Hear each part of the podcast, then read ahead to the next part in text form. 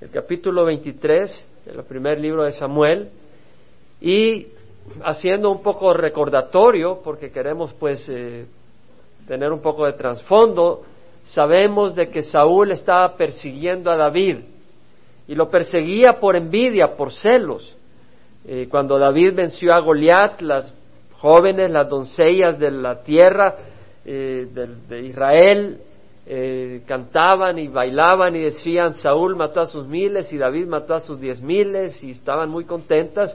Y cuando Saúl se dio cuenta que decían así dijo bueno qué más les falta si no solo el reino le han le han ah, reconocido a mí miles pero a David diez miles y pues tuvo celo.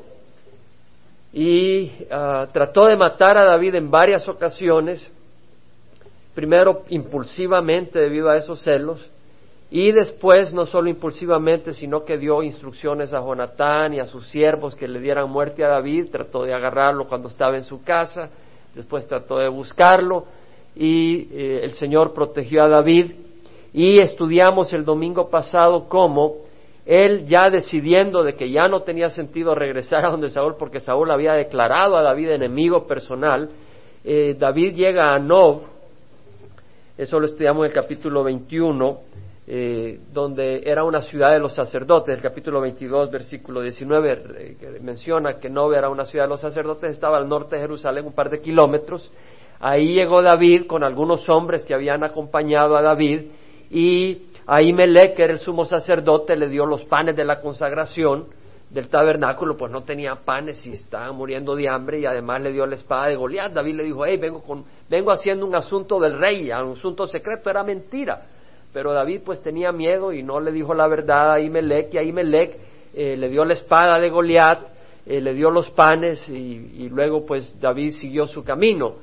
Cuando Saúl se dio cuenta que a Imelec le había dado de comer a David y también se dio cuenta que le había dado la espada de Goliat, él en su mente, en su celo, en su odio, en su amargura, pensó de que Ahimelech y los sacerdotes de Nob estaban conspirando contra él y mandó a llamar a Ahimelech y a los ochenta y cuatro sacerdotes con él y Doeg, que era el que había delatado, le había dicho a Saúl lo que había ocurrido, le dice primero Saúl a, sus siervos, denle muerte a estos hombres a estos sacerdotes. Ellos rehusaron porque eran hombres de Dios, pero Doeg eh, se prestó y, le obedeció a Saúl y mató a los 85 sacerdotes y no solo eso, sino que después fue a Nob por instrucciones de Saúl y mató a las mujeres, a los niños, a las mujeres encintas, al ganado, a las ovejas, hizo una sola matazón, una, una, una cosa terrible. eso es lo que es el celo, eso es lo que hace la envidia, eso es lo que hace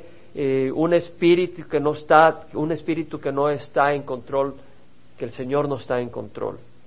Entonces, cuando tú tienes celo de alguien, ten cuidado porque ahí hay asesinato en tu corazón. Cuando hay envidia, tienes que pedirle al Señor que te limpie. Cuando tú tienes amargura, tienes que tener cuidado porque esos sentimientos se convierten en asesinato. Y así fue eh, con, ah, con, Saúl. Eh, mandó a matar a estos sacerdotes Ahora, David siguió en camino, él no supo en ese momento de la matanza de Nob, y él se fue a, se fue a Gat, que era una de las ciudades principales de los eh, filisteos, en su miedo, en su, en su asusto, se fue a meter en el campo enemigo. Y ahí estaba Aquis, que era rey de Gat, y de ahí había salido Goliat. Y David, eh, cuando llega, dicen los siervos de Gat, hey, este es el que era, este es el que es rey de la tierra. De, él decían, Saúl mató sus miles y David mató sus diez miles. Este es David, el que mató a Goliat. Y cuando David se dio cuenta que lo habían identificado, se, asustó y empezó a hacerse de loco, como que si era loco, escribir garabatos en las puertas de la ciudad y a dejar que su saliva saliera sobre la barba. Y el rey de Gatakis dijo, bueno, ¿quién es este loco? ¿Por qué me traen a este loco? Y lo dejaron ir creyendo que era un loco. Y de ahí se fue a Adulam, eh, que era medio camino entre Gat y Jerusalén, Gat estando como a 50 kilómetros al suroeste, Adulam como a 30 kilómetros al sur de Jerusalén. Y ahí en la cueva de Adulam llegaron los hermanos de David con sus padres, y pues huyendo de Saúl, porque Saúl se iba a vengar de ellos, y ahí estuvieron unos días y de ahí se fue, eh, David con sus padres y los llevó a Moab. Dijo, no, acá en Adulam, aunque todavía es territorio de Israel, lo voy a llevar a mis padres a, Moab y llevó a, sus padres a Moab, donde estaba el rey de Moab y los recibió para protegerlos. Y David se regresó a Adulam. Ahora, estando ahí, le dijo el profeta Gad, mira, la voz del Señor es de que no te quedes acá en la fortaleza, sino que te vayas a, te, metas en el territorio de la, en la tierra de Judá, entre en la tierra de Judá, es la palabra del Señor. Y David hizo caso, a pesar de que sonaba que era una instrucción contraproducente, que le iba a traer riesgo, que lo iban a matar, pero él se adentró al, bosque, al bosque de Aret. Estando en el bosque de Aret fue que le dieron aviso, en el capítulo 23 ahí empezamos, le dieron aviso a David diciendo, he aquí los filisteos están atacando a Keila y están saqueando las eras. Ahí empezamos. Entonces tenemos el recordatorio de, de dónde venimos. David huyendo de Saúl. Vemos la ambición de Saúl, vemos el odio de Saúl, vemos la matanza de Nob.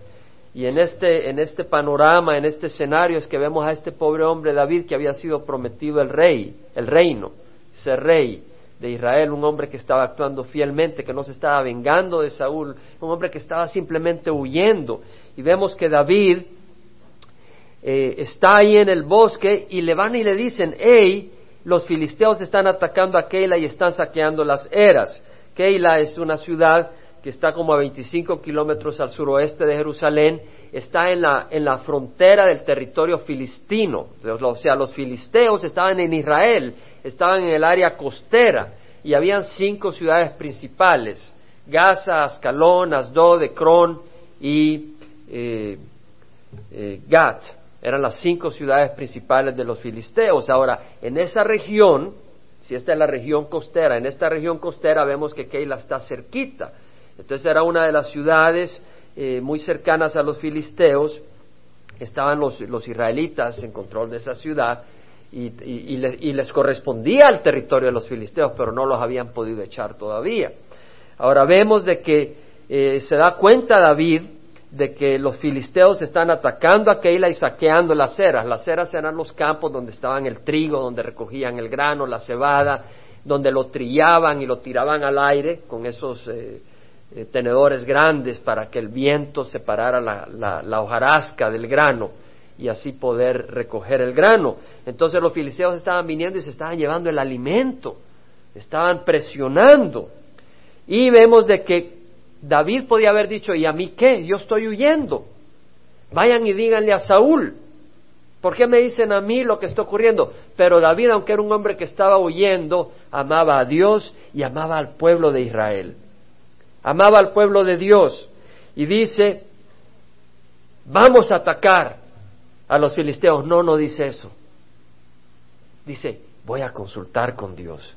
Es decir, él era un hombre humilde. Era un hombre valiente, pero era un hombre humilde. Y la humildad la vemos en que cada vez que iba a hacer algo, él oraba.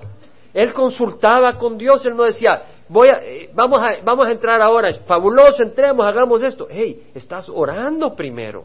Estás buscando la cara del Señor. ¿O tú crees que eres un gran hombre, una gran mujer y que tú por tu cuenta vas a hacer que todo el mundo venga a Cristo? No. El único que puede convertir las almas es el Espíritu Santo.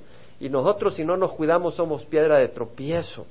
Entonces es el único, el, que puede hacer la obra, el único digno, el único poderoso, el único grandioso es Jesucristo. Y así vemos que David es un hombre humilde y consulta a David al Señor diciendo, debo ir a atacar a estos filisteos. Y Jehová dijo a David, ve, ataca a los filisteos y libra a Keila. Ahora, no creo yo que él consultó con el sacerdote, porque sabemos de que eh, de los sacerdotes que mató, uno se escapó que fue Abiatar. Y Abiatar llegó a donde David, pero no había llegado todavía sino hasta el versículo 6 del capítulo 23, porque el versículo 6 dice, y sucedió que cuando Abiatar, hijo de Ahimelech, huyó donde estaba David en Keila, quiere decir que el sumo sacerdote llegó, o sea, este sacerdote que escapó llegó a David hasta que David llegó a Keila. Y el evento que empezamos a leer es el que está en el bosque de Aret, y en el bosque de Aretes que le dicen a David, los filisteos están atacando a Keila, debemos de ir a atacarlo. Entonces, ¿con quién consulta David? Probablemente con el profeta Gad, porque el profeta Gad fue el que le dijo, mira, no te quedes en... Ah, no te quedes en Adulam, en la cueva, en la fortaleza, sino que adéntrate en el bosque. probablemente con el profeta, pero él, tenía la palabra del Señor. Él oía la voz del Señor, estaba, tenía ese don. Ahora, hermanos, eh, vemos que de nuevo David consulta a Jehová y el Señor le respondió y le dijo, levántate, desciende a Keila, pues entregaré a los filisteos en tu mano. Ahora, vemos la, preocupación de los hombres de Keila, de los hombres de David. En el versículo 3 dice que los hombres de David le dijeron, he aquí estamos con temor aquí en Judá, cuánto más si vamos a Keila contra la fila de los filisteos. Es decir, cuando David sabe que están atacando a Keila, y David dice, yo quiero ir a atacar y a defender a mis hermanos, pero primero consulta con el Señor y el Señor le dice, sí, ve. Es decir, ve y ataca a los filisteos, pero cuando él le dice a sus hombres, vamos a atacar a Keila, los, los hombres le dicen, hey, nos está siguiendo Saúl, nos están persiguiendo y encima vamos a ir nosotros a, pelear contra los filisteos para que ellos se nos echen encima, vamos a hacer como un sándwich.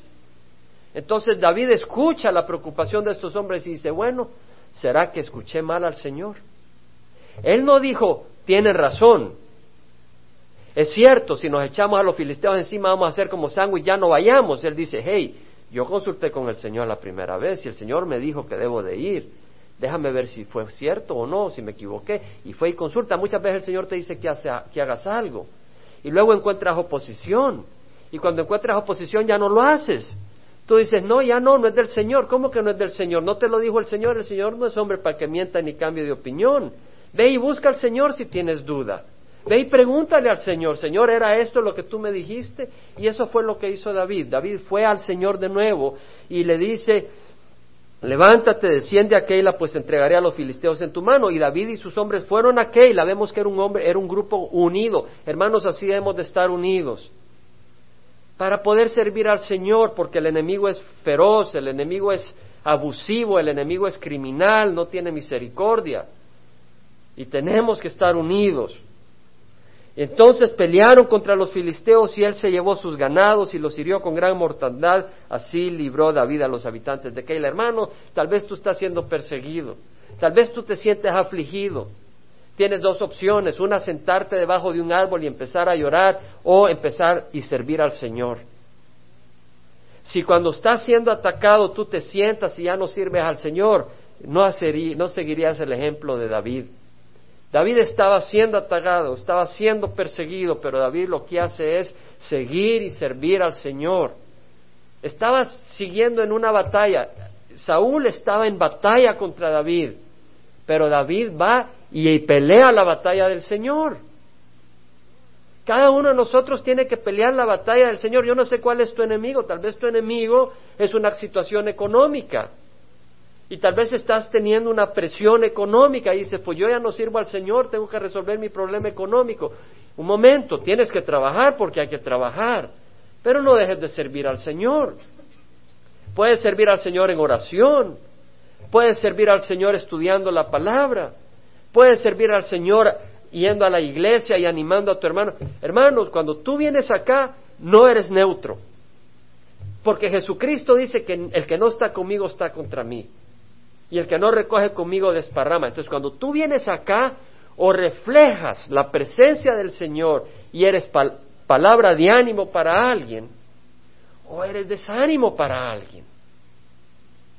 Yo no te digo que traigas una máscara, sé tú, pero también, eh, también, es decir, no seamos artificiales. ¿Ves? Es decir, hay que ser prudentes pero no seamos artificiales. Usa la prudencia, pero no seamos artificiales. Entonces podemos ayudarnos unos a otros, amarnos unos a otros, servirnos unos a otros. Vemos que David consulta con quién, dice la palabra en el versículo 2. Consultó David con quién? Con el Señor. Hermanos, hay que consultar con el Señor. Tenemos que consultar con el Señor. Fíjate una cosa, en la iglesia que nosotros todos venimos, se consulta con María. Y no estoy tratando de tirar, no estoy tratando de tirar denominaciones ni nada, pero te quiero dar algunos argumentos que son muy sólidos. Se consulta con María, con San Pedro, con San Juan, ahora con, con Juan Diego. Ahora, ¿quién es el único que está en todas partes? ¿Quién es el único que es omnipresente? ¿Es Satanás omnipresente? ¿Son los ángeles omnipresentes? No, ellos solo pueden estar en un lugar a la vez. El ángel Gabriel fue enviado. Cuando Daniel estaba por recibir revelación, el ángel que llevaba la revelación fue detenido por el príncipe de Persia, o sea, por una, una potestad espiritual que le impidió y retrasó su llegada. Llevaba respuesta a la oración de Daniel. El único omnipresente es el Señor. Entonces, si tú le oras a María, María no está aquí. María está en la presencia del Señor. Si tú le oras a Juan Diego, si existió de veras, porque yo no sé, y si realmente recibió a Jesucristo en su corazón, él no te escucha.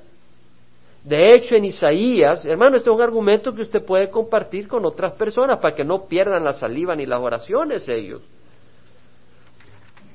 En Isaías 8 claramente dice, en el versículo 19, y cuando os digan consultad a los medios y a los adivinos que susurran y murmuran, decid no debe un pueblo consultar a su Dios, ¿acaso consultará a los muertos por los vivos? 8.19. ¿Acaso consultará a los muertos por los vivos? A la ley y al testimonio, si no hablan conforme a esta palabra es porque no hay para ellos amanecer. Ahora sabemos que los muertos, el cuerpo está muerto, pero su espíritu vive aunque estén separados de Dios o estén en la presencia de Dios, su espíritu vive y sin embargo dice, consultarán a los muertos por los vivos, es decir, no consultes ni con Abraham. Hey, David no estaba consultando con Abraham. David no estaba consultando con Moisés. David fue a consultar directamente con el único omnipresente que es Jehová, con Dios. Entonces vemos de que hay que consultar con Dios. Ahora, tú tienes que consultar con Dios para las decisiones que tienes que tomar. Ahora, no tenemos el Urim y el Tumim que usaba el sumo sacerdote en aquel tiempo, y tal vez eh, no está el profeta Gad a la par, pero tienes la palabra del Señor. Entonces tú tienes que alimentarte de la palabra del Señor, porque la palabra del Señor te revela al Señor. Si tú quieres hacer la voluntad del Señor, tienes que conocer al Señor. Y si tú, es como cuando trabajas para un jefe. Cuando trabajas para un jefe llegas a conocer lo que le gusta y lo que no le gusta. Más te vale. Porque si no, no vas a durar mucho tiempo. Porque un jefe quiere saber que tú le, le agrades. Ahora, esa persona, eh, tú lo conoces, buscas conocerle para saber qué es lo que quiere, qué es lo que no quiere. Ahora, si tú quieres servir a tu Dios y le amas, quieres conocerle. Saber, hay tantas decisiones a través de la Biblia tantas historias, tantos ejemplos que te revelan cuáles son las actitudes que le agradan a Dios, cuáles son las actitudes que le desagradan a Dios, cuál es la voluntad de Dios para tu vida, está en la escritura. Entonces, al leer la escritura, al buscarla constantemente, tú formas en tu corazón y en tu mente un entendimiento por el poder del Espíritu de qué es lo que le agrada al Señor y cuando toma las decisiones puedes saber si esa decisión le puede agradar al Señor o no. Y además el Señor dice, hey, es necesario que me vaya porque si no me voy no puedo enviarlos al consolador. Porque os voy a enviar al consolador, al Espíritu de verdad. Y luego dice que el, el Espíritu de verdad os guiará a toda verdad. Entonces, si tú quieres saber cuál es la verdad, cuál es la respuesta, cuál es la decisión, cuál es la acción que tú tienes que tomar, necesitas al Espíritu de verdad, necesitas al Espíritu Santo y pídele al Señor que te guíe, ora y búscalo. El Señor dice, un niño nos ha nacido, un hijo nos ha sido dado, y se llamará su nombre admirable, consejero, Dios poderoso, Padre eterno, príncipe de paz. Él es consejero, necesitamos un consejero. Busca a tu consejero. No busques a los... Hay algunas personas están buscando una respuesta y no tienen la respuesta inmediata. ¿Y qué, va, qué van? Van a que le lean las cartas o leen el horóscopo y tal vez tú eres cristiano y pasas el horóscopo y dices, a ver cómo me va a ir hoy. Veo que algunos se ríen. No, yo no leo el horóscopo, pero se abrió el periódico aquí. Ahí está la revista. No lo leas. Porque si te llega a ocurrir vas a empezar a creer en el horóscopo y el Señor está probando tu corazón. Bueno, En Gálatas dice el Señor, 6, versículo 9 al 10, no os canséis de hacer el bien, porque a su, a su debido tiempo, si no os cansáis, segaréis. Por lo tanto, haced bien a todos, sobre todo a la familia del Señor. Entonces hagamos bien los unos a los otros. Esa es la manera de pelear la batalla del Señor. No venía a la iglesia con una espada y mira este hermano no se bañó. ¡Tachas, chas! ¡Báñese! Bueno, versículo 6, hermano.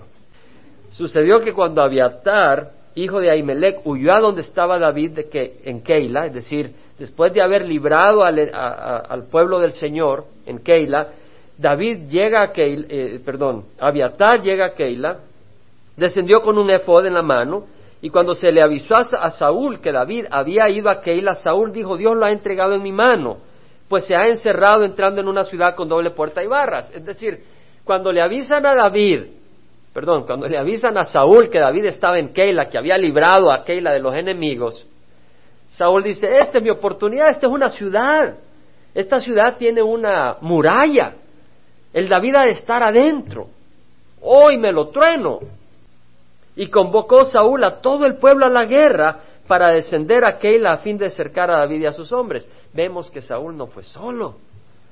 Saúl convocó a otros hombres a la guerra. Hermanos, cuida tu corazón de los celos, de la amargura, de la envidia, porque vas a traer otras personas a la par tuya para tus propias intenciones.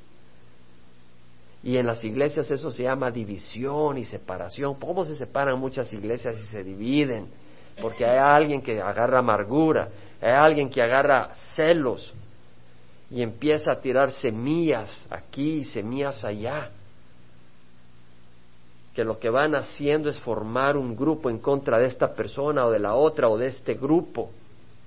Esa no es la manera del Señor. Y aquí vemos que Saúl agarra a estos hombres de guerra para ir a matar a David. Y David supo que Saúl tramaba el mal contra él, así que le dijo al sacerdote Abiatar, trae el efod. Vemos que este era un hombre que consultaba con Dios. Quería actuar, quería estar en la voluntad de Dios. Y David dijo, oh Jehová Dios de Israel, tu siervo ciertamente ha oído que Saúl procura venir a Keila para destruir la ciudad por causa mía. ¿Me entregarán en su mano los hombres de Keila? ¿Descenderá Saúl tal como tu siervo ha oído? Oh Jehová Dios de Israel, te ruego que lo hagas saber a tu siervo. Y Jehová dijo, descenderá. Es decir, David dijo, si a los sacerdotes de Nob se los voló este Saúl, se va a volar a la gente de Keila. Va a venir y va a ser matazón y me van a entregar a mí, también me van a volar a mí de, encuentro, que dicho sea de paso no me gustaría la idea, dice David. Pero el Señor le dice, sí, Saúl va a descender a atacarte. No solo va a descender, sino que te entregarán. David dice, me entregarán los hombres de Keila a mí, a mis hombres, en manos de Saúl. El Señor dijo, os entregarán.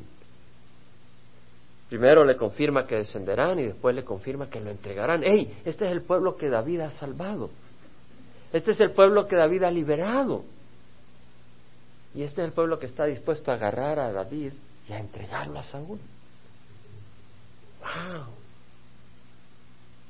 Jesucristo vino a liberarnos al pueblo judío y el pueblo judío vino y se lo entregó a la cruz, a los romanos.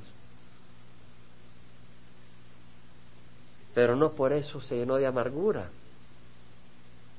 Recibía un email de un pastor esta semana que se le estaba muriendo su nieta y en el email dice, por favor oren por mí para que no me llene de amargura.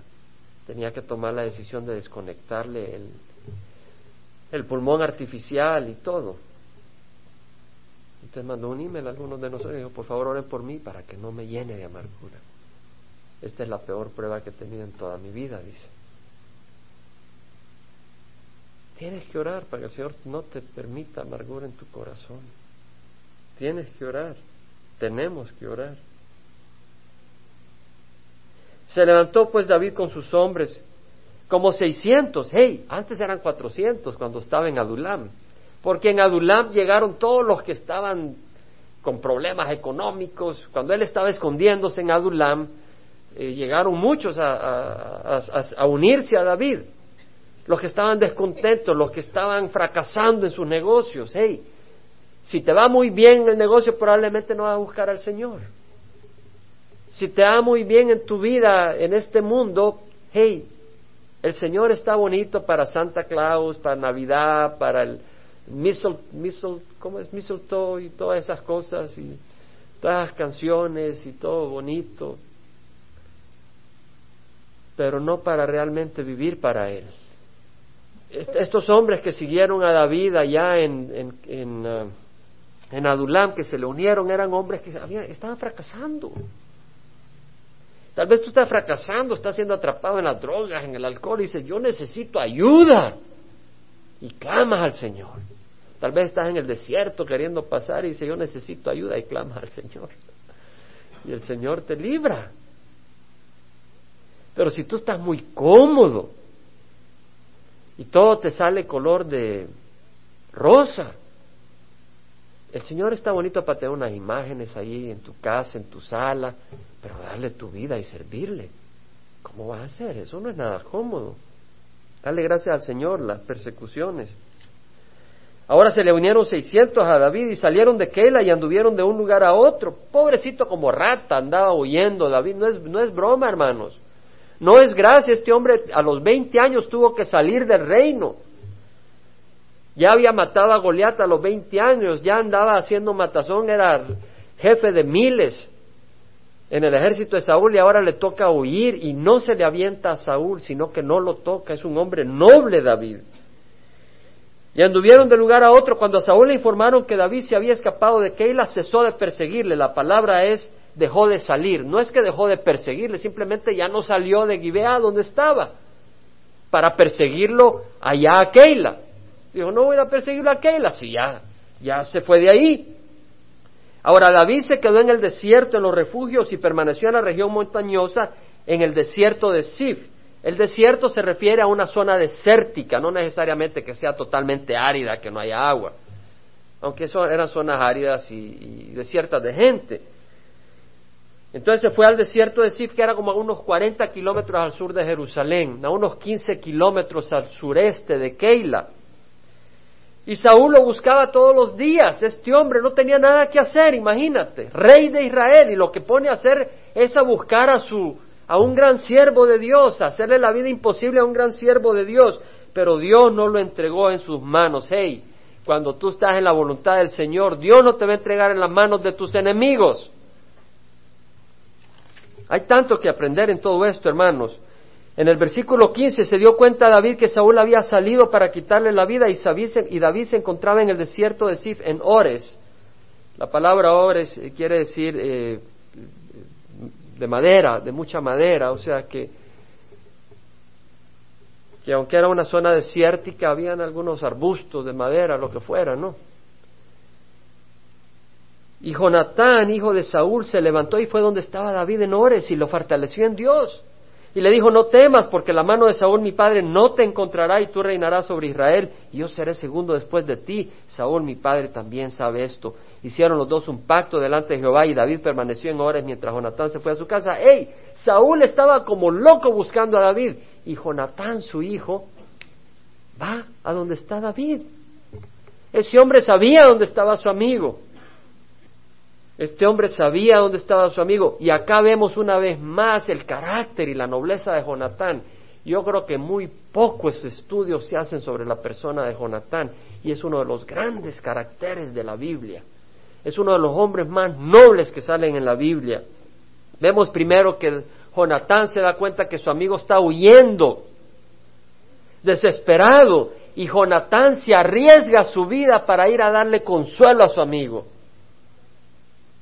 Como dice la palabra del Señor en Proverbios 17, 17, un amigo ama en todo momento y un hermano nace para tiempo de adversidad. En todo momento, hermanos. Es decir, cuando tu hermano compró un carro, compró una casa, ámalo también, no le tengas envidia ni celo. Pero si se le quemó el carro, se le quemó la casa, también ámalo y búscalo. No solo cuando le va bien a uno, en el mundo así es. Cuando te va bien, ahí tienes miles de amigos. Todo el mundo quiere tu autógrafo. Y cuando te va mal, todo el mundo dice, sí, es que este, desde que se levanta le sientes el mal aliento. Hay amigo más unido que un hermano. Y ese amigo es Jesucristo, porque Jesucristo nos amó cuando éramos débiles, no solo cuando éramos exitosos. Romanos 5, dice el Señor, Dios demuestra su amor para con nosotros en que siendo aún pecadores, Cristo murió por nosotros. Bueno, Romanos 5, 6 dice, cuando éramos débiles a su tiempo, Cristo murió por los impíos. Éramos débiles, es decir, estábamos atrapados en el pecado, en la maldad, y Jesús nos ve con la debilidad. Es decir, cuando tú estás atrapado como la canción, ¿verdad? Que el lazo se rompió, yo escapé como el ave del cazador. Es decir, el lazo te tiene atrapado, ya sea la lujuria, ya sea la pornografía, ya sea el licor, la codicia, el odio, la amargura. Pero si tú vienes a Jesucristo, Él va a romper ese lazo. No es porque no te tenga atrapado el lazo que vienes a Jesús, es porque te tiene atrapado el lazo que vienes a Jesús. No es porque eres bueno y eres libre que vienes a Jesús, es porque eres atrapado y estás atado que vienes a Jesús para que Él te libre y te limpie y te sane. Ese es el amor de Jesucristo. Ese es el amor que Jesús tiene para nosotros y este es el amor que mostró Jonatán. Jonatán buscó a su amigo que estaba sufriendo para darle consuelo y arriesgó su vida. En esto conocemos el amor, que Él puso su vida por nosotros, así nosotros debemos de poner nuestra vida por los hermanos. Y vemos de que cuando llega David y recibe a, Jonatán, Jonatán llega y anima a David, vemos que lo fortalece en Dios. Vemos el carácter de Jonatán. Jonatán no le dice, David, hombre, si tú te le has escapado como un como un hombre, como Superman. Bueno, no había Superman en esos días, pero te le has escapado y te le puede volver a escapar. No le dijo así. No le dijo así, Jonatán. Le dijo, hey, tú amas a Dios y Dios te ama y Dios te ha prometido el reino y Dios es fiel. Lo empezó a animar en las promesas de Dios. Entonces vemos de que un buen amigo no te dice, échate un trago y olvídate de la vieja. O échate un trago y olvídate del jefe. No dice así el amigo. El amigo te dice, pon tus ojos en Jesucristo. Va a salir adelante, pero Jesús te va a sacar adelante. Pon tus ojos en el Señor. Lo fortaleció en Dios. No dijo, vamos a, vámonos a Las Vegas a olvidarnos de los problemas, echémonos una canita. O vámonos a, al monte, no sé a dónde, a, esa montaña muy linda. Pero ¿qué vas a ir a hacer ahí? Pues ahí nos distraemos. No, me pon tu fe en el Señor. Si te vas al monte a considerar al Señor, gloria a Dios. Pero que sea el Señor al que buscas, en quien buscas refugio. Y le dijo, no temas, porque la mano de Saúl, mi padre, no te encontrará y tú reinarás sobre Israel. Un momento, ¿quién era el hijo de, de Saúl?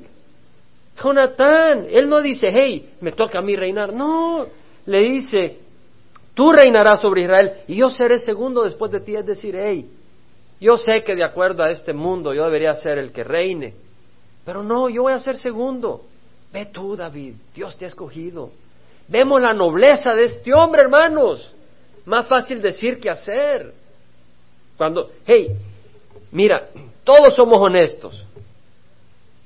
Pero si te ponen 100 millones de dólares y te hacen caminar por ahí, nadie te está viendo, dice, bueno, le vamos a comprar a la vieja un regalito más grande de unos 50 dólares más. ¿Y quién se va a dar cuenta?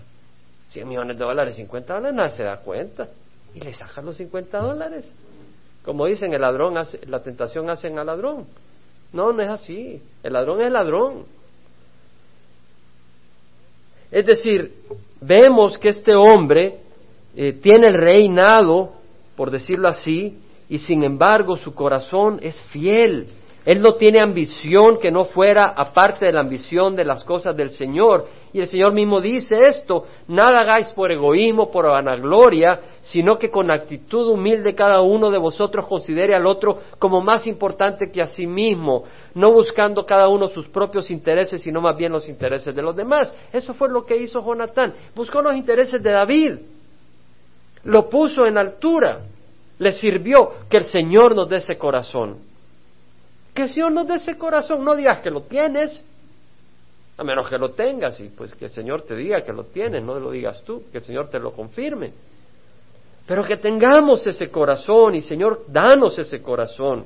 Y vemos que David le dice, tú reinarás sobre Israel y yo seré segundo. Es decir, David, perdón, Jonatán le dice a David las promesas que Dios le había dado.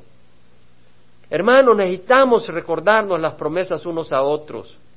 Las promesas no solo son para que se prediquen desde el púlpito, porque tú tal vez sabes la crisis que pasa a tu hermano, la crisis que pasa a tu hermana, necesitas darle esas promesas a tu hermano, a tu hermana. Ahora vemos que David, Jonatán dice, Saúl, mi padre, también, también sabe esto. Vemos que Saúl sabía que el reino era para David, pero estaba peleando contra Dios. ¿Qué le pasó a Saúl? Estaba ciego, hermanos. ¿Qué es lo que fue? ¿Qué, es lo que dijo Saúl cuando supo que David estaba en Keila? Dios me lo ha entregado en mis manos. ¿Qué mayor ceguera? Que este hombre iba con un afán asesino contra un hombre inocente y piensa que Dios se lo está entregando en sus manos. ¿Sabe lo que hace los celos? ¿Sabe lo que hace la envidia? ¿Sabe lo que hace el pecado? Te ciega. Y cuando te ciega tú no sabes por dónde andas. El Señor dice, el que dice que está en la luz pero aborrece a su hermano, está en tinieblas. El que ama a su hermano permanece en la luz y no hay causa de tropiezo en él. Pero el que aborrece a su hermano permanece, anda, está en la oscuridad y anda en la oscuridad y no puede ver a dónde va porque las tinieblas han cegado sus ojos. Primera de Juan capítulo 2. Es decir, cuando tú estás contra el Señor, porque abrazas lujurias, abrazas codicias, abrazas celos, abrazas amarguras, te van a cegar. Y cuando te ciegan, ¿qué pasa? ¿Qué puede ver el ciego? No puede ver, hermanos y estás ahí y estás entrando en la sala y estás tirando manotazos y quebrando porque nadie te está dando el brazo. Pero vemos el carácter de Jonatán anima a David. Entonces subieron los de Sif a Saúl. Bueno, después del pacto Jonatán se fue a su casa. Esta fue la última vez que tenemos un registro de que Jonatán y David hablan. Después matan a Jonatán, vamos a leer eso en la historia posterior. Subieron los de Sif a Saúl en Gibeá diciendo, ¿no está David escondido entre nosotros en los refugios en Ores, en la colina de Aquila que está al sur de Jesimón? Al sur de Jesimón está refiriéndose al derecho porque ellos tenían el punto de referencia el oriente. Ahora bien, oh rey, desciende conforme a todo el deseo de tu alma para hacerlo y nuestra parte será entregable en manos del rey. El pobre David estaba huyendo. El pobre David era un hombre inocente. Se va y se refugia en Sif. ¿Y qué hacen los hombres de Sif? Van a Saúl a decirle, te lo vamos a entregar. ¿No hace eso el mundo? Al que está débil le tiran patadas. Cuidémonos que no hagamos eso nosotros, hermanos. Tal vez nosotros hacemos eso. Tal vez vemos a alguien débil, tal vez vemos a alguien maloliente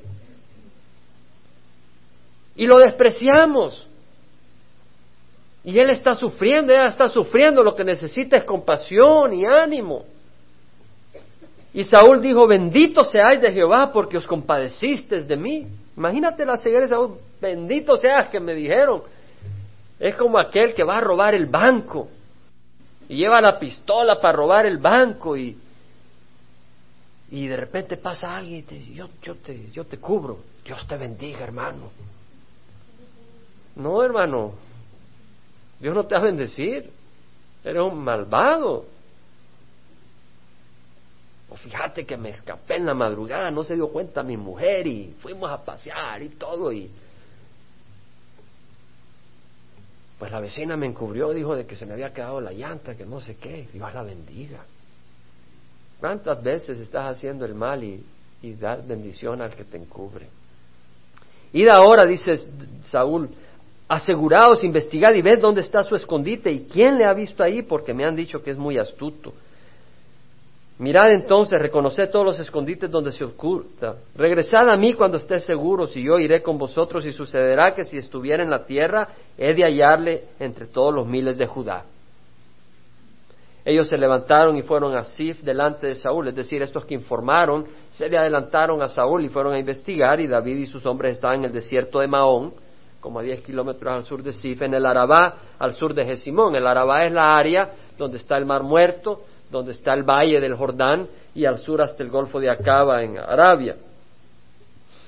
Saúl fue con sus hombres a buscarlo, pero le avisaron a David y éste bajó a la peña y permaneció en el desierto de Mahón. Cuando Saúl lo supo, persiguió a David en el desierto de Mahón. Vemos acá persiguiendo a, David. Y Saúl iba por un lado del monte y David y sus hombres por el otro lado del monte. Y David se apresuraba para huir de Saúl. Pobre David huyendo. Y David podía haber dicho, Señor, ya estoy cansado de estar huyendo. Señor, me hiciste estas promesas. Señor, ¿qué he hecho yo contra este hombre? pero no levanta la mano contra Saúl.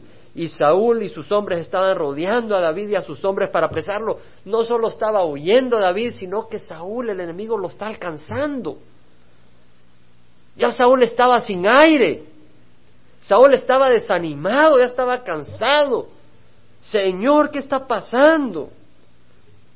Pero un mensajero vino a Saúl diciendo, apresúrate y ven, pues los filisteos han hecho una incursión en la tierra. Hey, el Señor llega al momento preciso. No llegó un minuto antes. Cuando ya estaban por agarrarlo, en ese momento los filisteos incursionan y tienen que mandar a llamar a Saúl. Hey, ¿qué pasa? Vemos aquí una guerra fratricida. Saúl persiguiendo a su hermano. ¿Y qué pasó? El enemigo entró en el territorio del pueblo de Dios. ¿Qué pasa cuando tú, en vez de poner tus energías a servir al Señor los pones para pelear contra el pueblo de Dios dentro de la iglesia. El enemigo entra. Estás usando tus energías defendiéndote de tus hermanos o peleando contra tus hermanos. Y cuando haces eso, el enemigo entra. Regresó entonces Saúl dejando de perseguir a David y fue al encuentro de los filisteos. Por eso llamaron a aquel lugar la peña de escape. ¿Quién es la roca de nuestro escape? Jesucristo. Y subió David de ahí y permaneció en los refugios de Engadi. Engadi es una zona que está en el Mar Muerto, en medio del Mar Muerto, que tiene como 80 kilómetros de longitud, a unos veintipico de kilómetros al este de, de, Sif. De hecho, Engadi, En quiere decir eh, fuente, y Gadi, cabritos, la fuente de los cabritos. Es un oasis, hay una hay un brote natural de agua y es una zona verdosa, verde, y pues ahí llegan los animalitos a tomar y las personas, y pues ahí se permaneció David en el refugio. Vamos a pararnos.